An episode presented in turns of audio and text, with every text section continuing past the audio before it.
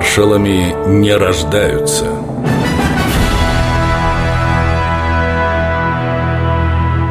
Василий Соколовский В начале Великой Отечественной его назначили начальником штаба Западного фронта. Генерал-лейтенант Соколовский командовал войсками на самых ключевых направлениях, рассказывала внучка полководца Наталья. А самой страшной и кровопролитной военачальник считал битву за Москву. Немцы очень быстро продвигались тогда. Штаб Западного фронта стоял в Перхушково, и когда фашисты буквально подошли к нему, наши бойцы вступили в бой. Ни Жуков, ни Соколовский не оставили командные пункты. Они хотели поднять дух солдат. Они здесь, и они никуда не уходят. Мы не сдаемся, мы все остаемся на месте. Они отбили эту атаку. Когда Рокоссовский просил подкрепления, больше артиллерии, чтобы биться с врагом, Жуков ему каждый раз отказывал. И он обратился к Василию Даниловичу, моему деду. Тот тоже сказал, артиллерии дать не могу, но я могу выделить тебе бронепоезд.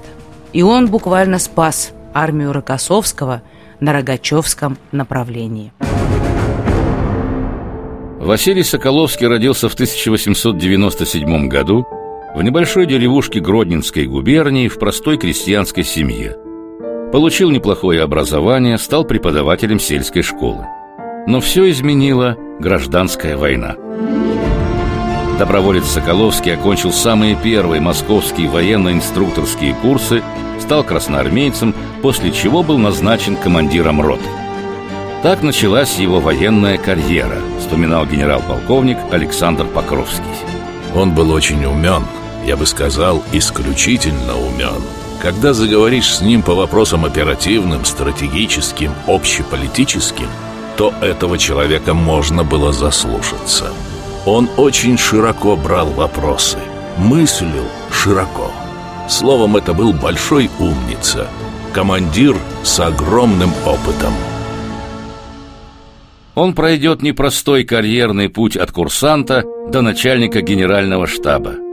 Впоследствии, в память о талантливом полководце, будет создан особый именной сорт сирени.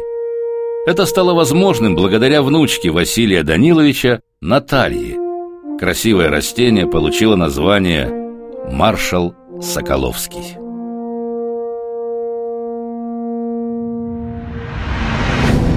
Василий Соколовский